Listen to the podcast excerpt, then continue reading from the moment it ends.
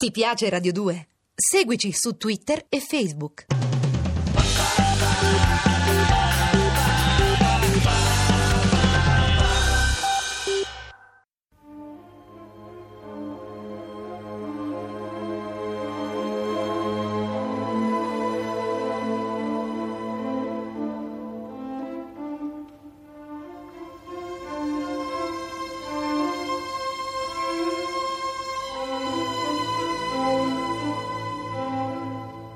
La scala per l'inferno. Originale radiofonico in 30 puntate di Valerio Evangelisti. Regia di Massimo Guglielmi. Ventinovesima puntata.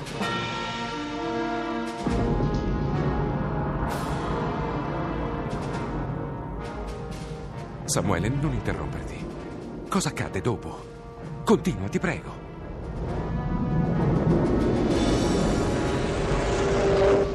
Io vedevo poco di ciò che accadeva. I balestrieri mi avevano immobilizzato e percosso duramente. Attraverso il sangue che mi colava sugli occhi scorgevo un'apertura circolare che occupava metà del cielo. Al di là c'era un mondo rossastro su cui si agitavano figure nere grandi come montagne, simili a scorpioni. Si muovevano con grande lentezza, lasciando dietro di sé scie incandescenti che componevano grotteschi ghirigori. Ma c'erano altri mostri, scuri e gibbosi, che formicolavano tra sabbie e rocce. Tutti quanti sembravano pian piano ordinarsi in legioni striscianti o sussultanti che dirigevano il loro moto verso lo smisurato oblò spalancato sul nostro mondo. Parevano però aspettare l'ordine di qualcuno o di qualcosa prima di uscire dalla voragine luminosa e invadere la terra.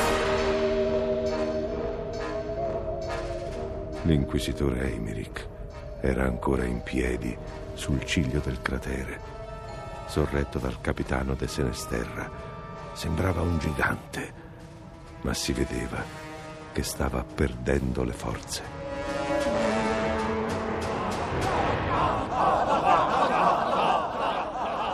I selvaggi stanno chiamando a Bota il loro dio. Deve essere quel titano con la corona in testa dall'altra parte del vulcano. No, quello è solo il messaggero. Non vedo quasi più nulla, ho gli occhi pieni di sangue. Il loro dio deve essere da qualche parte, che prende forma. Oh, avete ragione! Le sabbie di arca si stanno sollevando. C'è una testa gigantesca che sembra emergere a una specie di elmo. E, gli occhi affossati. Senz'altro a bota.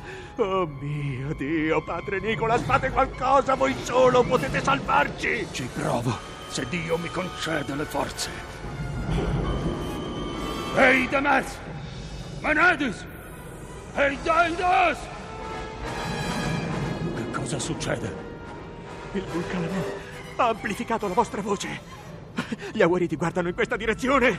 Anche il re a cavallo del leone. Sembra che ci prepari a saltare attraverso il cratere. No, non era quella la formula. Mio signore, permettimi di pronunciare l'altra. Effectus et negotia tua complenda ad posuit tecum Deus. Oh, ecco il re salta. Viene qua. No, no, si torce. Si torce su se stesso, rimpicciolisce. Sembra che subisca la stretta di una forza inaudita. Quem angelus est qui, Raucheil, per te coniuro. Eh sì, Compleas petitionem meam, sì, ancora. et videas humilitatem Così, etiam meam. Così. Anima advertas petitionemque exaudias orationem meam. Funziona! Funziona! Arca è squassata da una tempesta di sabbia! La bota non riesce a uscire!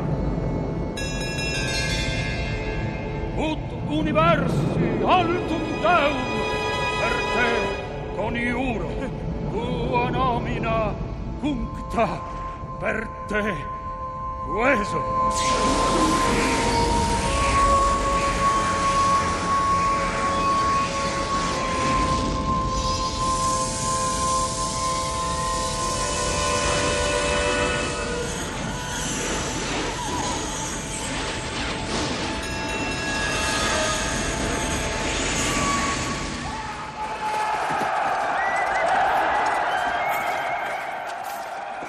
啊！Queso sono queste grida? Sono gli aguariti. Stanno fuggendo da tutte le parti. Il re sul leone è solo un, un miserabile troncone annerito. Anche i sacerdoti sulle da fe sembrano sconvolti. Già, i sacerdoti! Balestrieri! Puntate agli uomini vestiti di rosso lassù in cima! Adesso! Scoccate! Scoccate!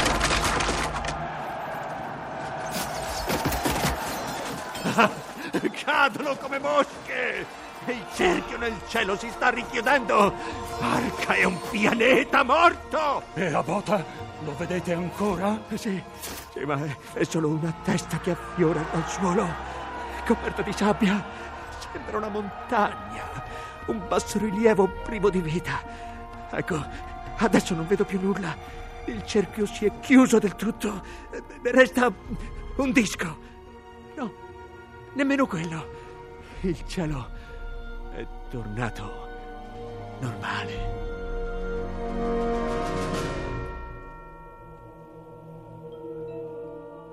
Inquisitore Eimerick, che il misericordioso mi protegga, siete riuscito in un'impresa impossibile.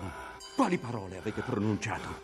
Vi prego, qualcuno mi aiuti a strapparmi questo pugnale dal fianco. Subito, padre Nicolas. Ah!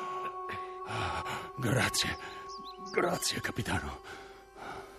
Ibn Aldun erano parole prive di un senso compiuto. Si trattava delle stesse invocazioni consigliate dal Picatrix per comunicare con Marek, cioè con Marte e con i suoi spiriti. Ecco, Oh, oh, fate piano, capitano, piano.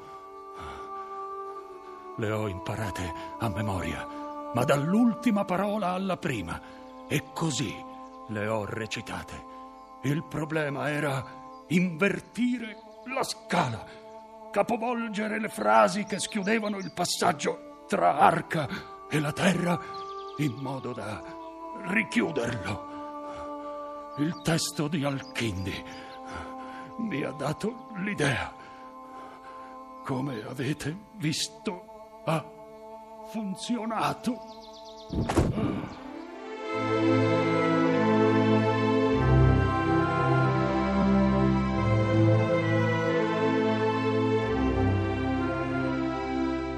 È svenuto. Potrebbe morire. No, non credo proprio. Il pugnale non ha leso parti vitali, sta solo perdendo molto sangue. Ma un uomo della sua tempera non muore.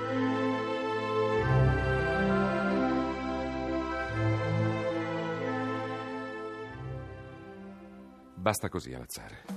Ormai è tutto chiaro. Che cosa è chiaro? Lascia Perché vorrei perdere, capire. Arthur, lascia perdere. Fra poco capirai tutto anche tu. Vieni, andiamo a vedere cosa sta succedendo in paese.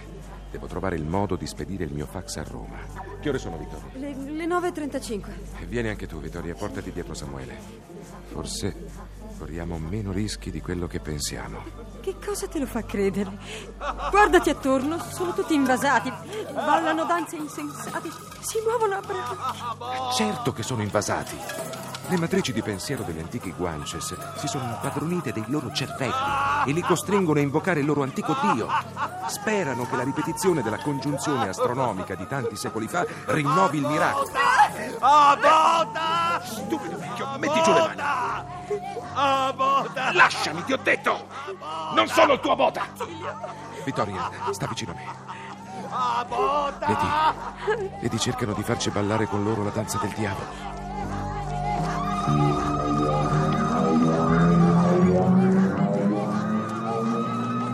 Il disco è fermo proprio sopra l'Idafè. Sembra che stia girando su se stesso. Guarda, i pazienti della clinica, là, su quel palco, sono loro che, che hanno ucciso. Che hanno ucciso Elena e Manuela. Assassini! Maledetti assassini! Tieniti stretto a me. Non sono stati veramente loro a uccidere Elena e Manuela. Sono stati solo i primi a essere posseduti dai Guances. Ma cosa fanno là su quel palco? Io credo di saperlo, Attilio. Sono loro a muovere quel disco lassù in cima. Loro, quelli che ballano. Proiettano una matrice di pensiero che altera la radiazione elettromagnetica della luce, generando un vortice nel plasma. Ciò che vediamo non è un oggetto, è un mulinello incandescente di elettricità. Scusate, ma, ma come fa l'elettricità a prendere l'aspetto di un oggetto solido? Considera che la luce è elettricità e che tutto ciò che vediamo è luce. Prepariamoci a vedere qualsiasi cosa. Chi è padrone della luce è anche padrone di quel che percepiamo come reale. Ecco! Il disco! Si sta disponendo in posizione verticale, come tanti secoli fa. Stiamo per vedere in faccia il Dio che questa gente attende.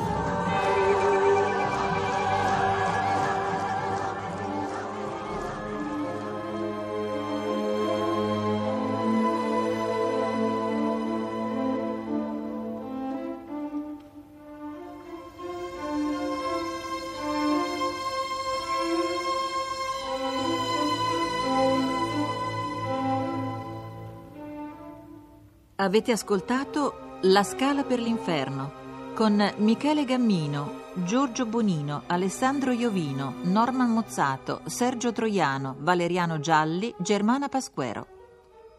Realizzazione tecnica di Lorenzo Cotta e Luca Trevisan.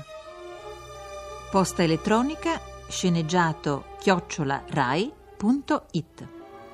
Seguici anche su Twitter.